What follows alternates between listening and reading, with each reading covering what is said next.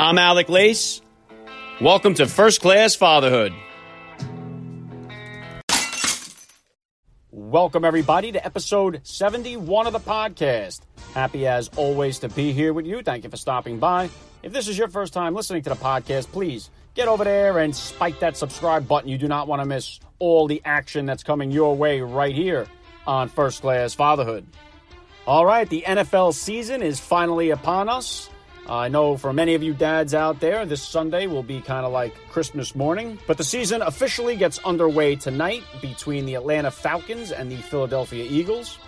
And if you rewind the podcast a few episodes, you will find interviews with first class fathers representing both of those teams. Back in episode 65, I had Hall of Famer and longtime Falcon Morten Andersen. And just a few episodes back, in episode 67, I had former Philadelphia Eagles wideout Shea Ajura Uh, so if you get a minute, please go back and take a listen to those interviews. But to get you into the NFL spirit tonight, I have an incredible guest, one of the greatest players to ever play in the NFL. Uh, this is a guy that went from stocking shelves in a grocery store for $5 an hour to becoming a Super Bowl MVP. Uh, he was a part of the greatest show on turf. He's now a first class father, and you're going to find him all over your television sets this coming season. I am grateful to have Kurt Warner joining me here on the podcast today, so please stick around for that. He will be joining me here in just a moment. And please lock it in for tomorrow, a very special episode 72. I will be joined by Gold Star parents, first class parents, Karen and Billy Vaughn, whose Navy SEAL Team 6 son, Aaron Vaughn, was killed in 2011 in what was known as Extortion 17. I know there is a lot of talk on social media right now about sacrifice. Um, their son Aaron, who was also a first class father, uh, made the ultimate sacrifice. And I, as well as the rest of this nation, owe a great deal of gratitude to the Vaughn family. So please do not miss tomorrow's episode. It will be a very special one. It will it will be the most important episode that I have done to date. So please lock it in and share the podcast with anybody that you know. And continuing with my military salute as we lead up to the anniversary of 9 11 here, I will be joined on Monday by former Navy SEAL and very passionate motivational speaker, Ray Cash Care. And on Tuesday, September 11th, I will be joined here by former Army Airborne Ranger, Sean Parnell, who has a new book dropping that day, Man of War. So come on, dads, let's go. Hit that subscribe button. Please share this podcast with any father that you know, any father that's in your circle. Fatherhood rocks and family values rule, and we're celebrating both right here where every day is Father's Day. All right, so let me smack you with a quick spot here on how you can help contribute to the podcast to help keep it going if you're interested. And I will be right back here with legendary Hall of Fame quarterback Kurt Warner. I'm Alec Lace, and you're listening to First Class Fatherhood.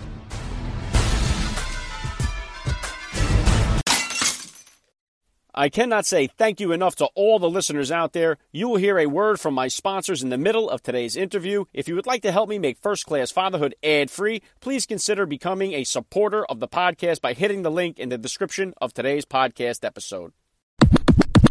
Welcome back to First Class Fatherhood. Joining me now is a first class father who is also enshrined in the National Football League Hall of Fame. He is a Super Bowl winning MVP quarterback. You can find him most Sundays on the NFL Network.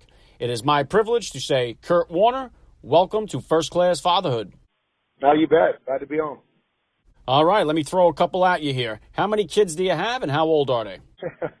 I have seven kids now, uh, 20, 29, 26, um, 19, 17, 14, and then 12 year old twins to finish it. And uh, I've also got two grandkids, one that's just uh, a week old and uh, a granddaughter that's just over a year. All right. Yes, I, I did see that tweet a little while back. Congratulations on the new grandkid. All right. Walk me through what were some of the difficulties of being such a high level elite NFL player while also being a father?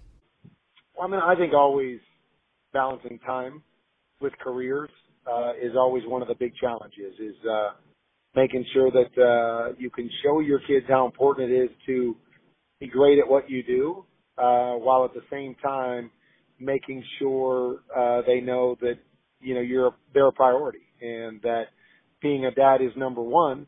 Um, although you know career can be very important as well, and uh, always trying to figure out how you balance it because what I learned a long time ago is that balance doesn't always mean equal. Uh, by that I mean you're not going to be able to give your wife eight hours, your job eight hours, and your kids eight hours of every single day. That uh, to me, balance means when I have time to focus on my wife, focus on my wife. When I have time to focus on my kids, focus on my kids. And when it's time to focus on my job, focus on my job. But um, make sure the effort and attention is balanced, um, no matter how many hours in a day that you know that equals for for each of those different areas. Yeah, well said. That's something that a lot of dads struggle with. I know I could speak for myself. Of keeping my focus on what I'm doing at times can be a challenge. Uh, I can assure you right now, I'm focused on this interview. So let me hit you with another question. Uh, everything that we know now about CTE makes it kind of difficult for most dads to decide whether or not uh, to let their kids play tackle football. I know you've had some kids play football. I don't know if you have any kids playing football right now, uh, but what is your feeling or what is your opinion on young kids playing contact sports, especially football? Uh, you know, I have a 19 year old that's playing at the University of Nebraska right now. I have a 14 year old that's just starting high school and playing tackle football as well. Um, you know, and it's a tough question because I love the game. I love what the game taught me. I love what the game's brought me and brought my family. Uh, I wouldn't trade any of it for anything. Um, but, you know, that's with a helmet on. When you put the helmet on, that's my perspective. When I put the father hat on, um, you know, there's, there's different ways I look at it. Is that I want them to do what they're passionate about, what they love doing, and I'm going to support that at all costs. Um, but I'm also, I also understand the risks uh, that go with playing football, and uh, none of us ever want our kids to be put into a situation where they're at risk, and it doesn't matter what it is. You know, you put them in an environment with people that you're not comfortable with. You put them in a car when they're age 16. Um, you know, or you put them on a football field where you know there are inherent risks. Uh, I think we all want to try to protect our kids from those types of things. Um, but they choose to play. Uh, I definitely support them. I've actually coached my kids, but that's one area that I, I make sure that if my kids are playing, I am heavily involved. Uh, I'm, you know, very conscious of what's going on being taught. Um, you know, what happens to them in every practice and every game so I can communicate, um, and we can communicate if, you know, anything ever happens. You know, if they ever suffer a concussion or some kind of injury, that they're always communicating and letting me know what's going on. And if they're not, I'm right there to be able to see, hey, they're just not acting right. You know, that, that something doesn't seem right, or that hit there, we need to make sure we check somebody, um, you know, after that. And so I try to make sure I'm very hands on with the football process um, because I do understand those inherent risks that are definitely going to be there uh, with tackle sports. All right, I know you have coached your kids in the past. Have you kind of stepped away from that now, and are you watching more from the sidelines, or are you still are, are you involved in coaching your kids? No, I, I do coach them. Uh, I have coached. Uh, yeah, I've coached my kids uh, almost as long as they've been playing. Um, I'm coaching at the high school now where my son plays. I coach my other son all through high school. Um, so like I said, when it gets to that level and you're playing competitive physical uh, tackle football, I want to make sure that uh, I'm either very, very comfortable with the people that are coaching my kids or I'm hands on and I'm there so I can monitor and watch everything that goes on from what they're being taught to um, to what may happen physically to them uh, throughout the course of a practice or a game. All right, I know another big concern facing many fathers out there is social media and all the technology behind it. I have a 12 year old and an 11 year old myself, so I'm right on the brink of getting involved in all this. What kind of advice could you give about how to handle social media with your children? Well, I mean, I think, you know, anytime you have responsibility, um, whatever that is, whether it's responsibility for um, your actions, responsibility for the words that you put out there, the fact that something you put on the internet um, will be will last forever, and it will have you know far-reaching consequences. Uh, I think with that responsibility comes you know comes two sides of a coin. Is it gives you an unbelievable platform to impact people and make a difference positively. Uh, while at the same time, uh, because of that freedom, it also gives you the incredible opportunity to, um, especially when you're a young kid that, that makes mistakes anyways, uh, to make viral mistakes that can, uh, that can hang with you for a long time. So, uh, I love social media. I think it's a tremendous platform. Um, but I think you have to be very conscious and aware of how it can be used for and against you. And, um, you know, you got to make sure that you're using it for your, yourself. Uh, that means think before you tweet, um, you know, before you post videos. That means maybe ask someone else how they would read or take something that you, uh, that you put out there because sometimes you can have one intention, as we all know, via text or via Twitter, and everybody can read it a completely different way. So I think it's very important to make sure you monitor that and uh, you know, have checks and balances and make sure you hold yourself accountable because you don't ever want to put anything out there that was unintended or that you didn't see from a particular light and have it follow you, uh, you know, into the future and, and maybe even prevent you from being able to accomplish things that you want to accomplish. All right, it is now time for a word from today's sponsors, and I'll be right back with more of the action on First Class Fatherhood. All right, let me use that to kind of segue into my next question here. Uh, you put out a tweet recently talking about one of the most difficult topics in the NFL right now. Uh, what is your feeling or opinion on the players who are taking a knee during our national anthem, and what effect is that having on the kids? Well, again, I think anytime we're put in a position of uh, responsibility, position of power, influence, um, we have to always understand that our actions – uh, are going to be seen, are going to be emulated, are going to be critiqued or criticized, uh, whatever that may be. And so, you know, I think we have to understand that uh, first and foremost. Um, as far as the players that are kneeling, I, I am one that I think it's extremely important in life to always try to put yourself in the other person's shoes instead of simply always making your opinions known from your point of view or from your background. And so, you know, these situations with the players kneeling, um, you know, I think that the worst part is that it's taken on a different narrative that I've not once seen a player speak about. You know, this idea that it's a protest to the national anthem, it's a protest to our military and our servicemen and women. Um, I've never heard a single player say that. Every person that I've heard talk about it is saying we're taking this stand or we're taking this knee as a means of drawing attention and using our platform um, to try to you know, to try to do something and create change in the areas of you know racial equality and um, you know and those types of things. And so uh, I, I think that's the first problem is we've changed the narrative and made it into something that it's not. I think the other part is you know that we all have to stand up and say, okay, I may not agree with the means by which they do it, but I can't sit here and, you know, and judge someone just because I wouldn't do it. You know, that, that doesn't make it wrong. Um, that doesn't mean it's something they shouldn't do just because I would choose something different. If you were choosing to say, I don't agree with what they're standing up for, which is the social equality and the social injustice that, we're, if you said, well, I don't agree with that. You know, I, I don't want to fight for that.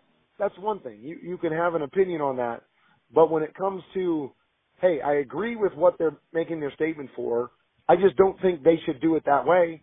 Sure, you can have that opinion, but we all have to choose how we want to stand for anything in life, how we want to, um, you know, to discipline our children, right? How we go about our jobs, you know, the way we want to carry ourselves from a character standpoint. When we see an injustice, how do we handle that? You know, what, what do we want to do in that situation? When we're walking down the street and we see something happen that, you know, in a normal setting we would stand up for and stop, in that setting do we do the same thing? Or do we choose to say, well, it's not my place there, so, you know, I'm going to walk away. I mean, we have decisions to make all the time about how we're going to stand for things that we believe are right or wrong or things that need to change.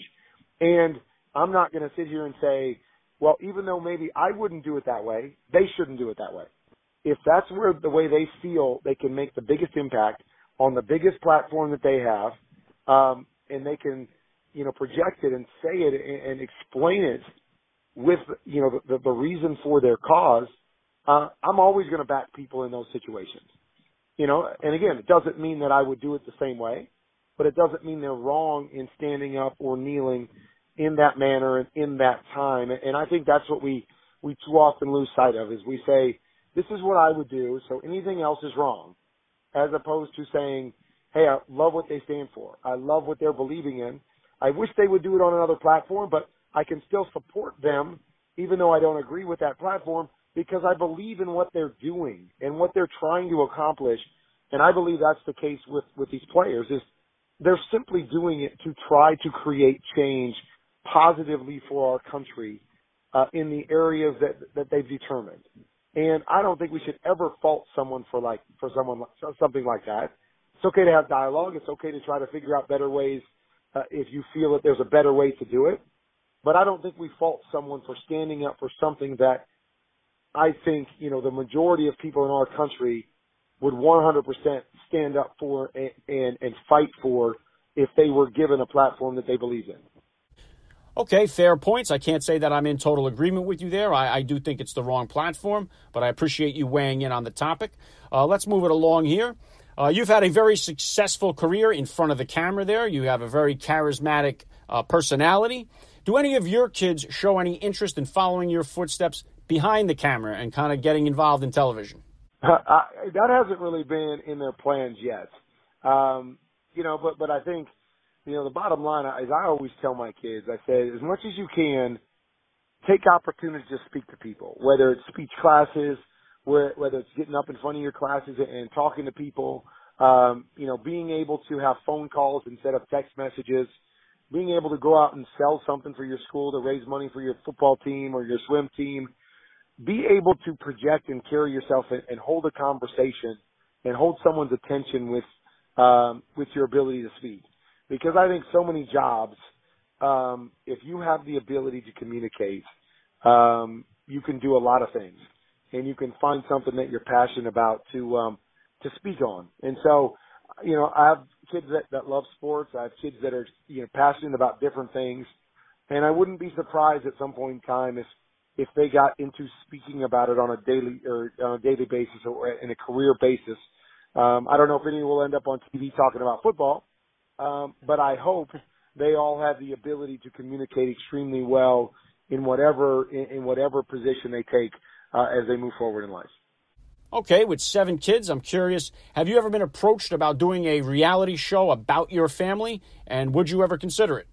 Yeah, we've been approached a number of times over the years to do uh, to do a reality show. Um, you know, and I think again there would be there would be great things about it. But you know, I think that the hard part about television is that at the end of the day, it's still television, and television always is about creating conflict and uh, you know being able to uh, to create something that people are, are drawn to, and a lot of times um, it has to have you know positive flair and oftentimes a negative flair. And um, we were just you know, very conscious of when we did this that we'd really built, um, you know, our careers and our lives on uh, projecting a certain thing and making sure um, that our character stood above everything else.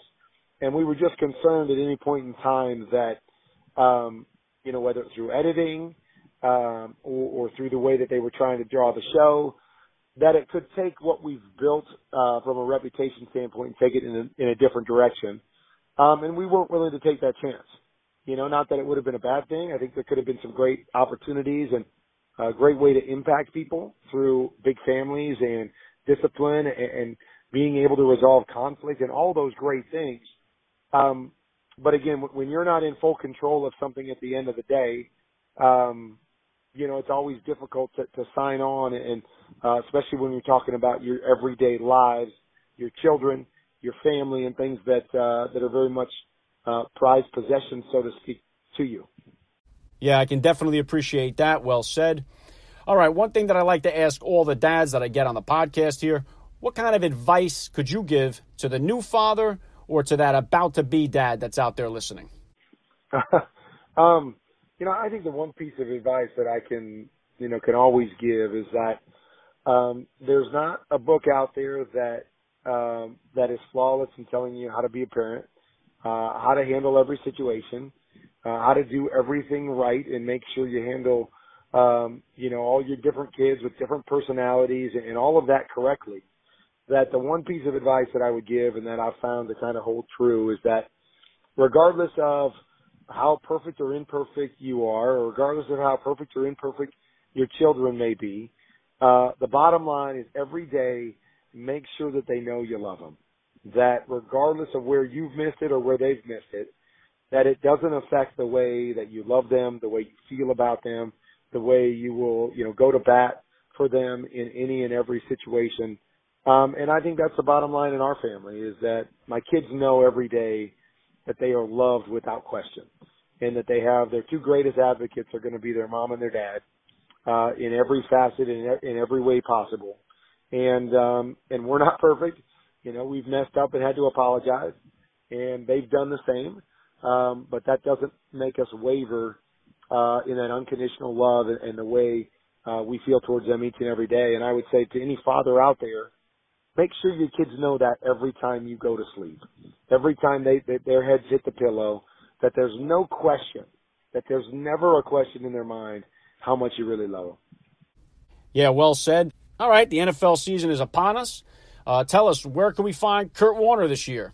Yeah, you know, I'm uh, uh, I'm continuing to do the things that I've done the past few years. I'll be on the NFL Network, um, you know, here and there, but definitely every Sunday morning on NFL Game Day morning uh, with our cast of characters. I'll be doing uh, the majority of the Monday night radio broadcast for Westwood One local radio station. So if you're uh, tuning in to listen to the Monday night game, um, you know, I'll be doing it with Kevin Harlan. I, I think we do a a really good broadcast and it's a lot of fun. So those will be my Sundays and Mondays.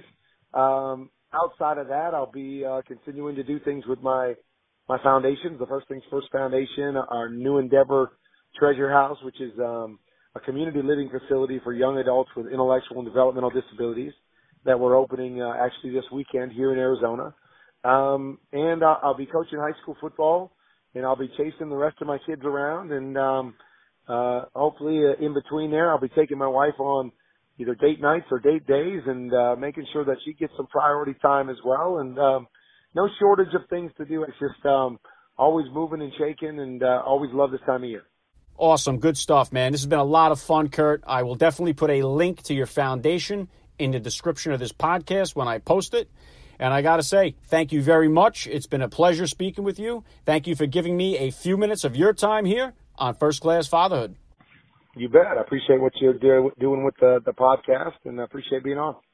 All right. We'll be right back after a quick spot.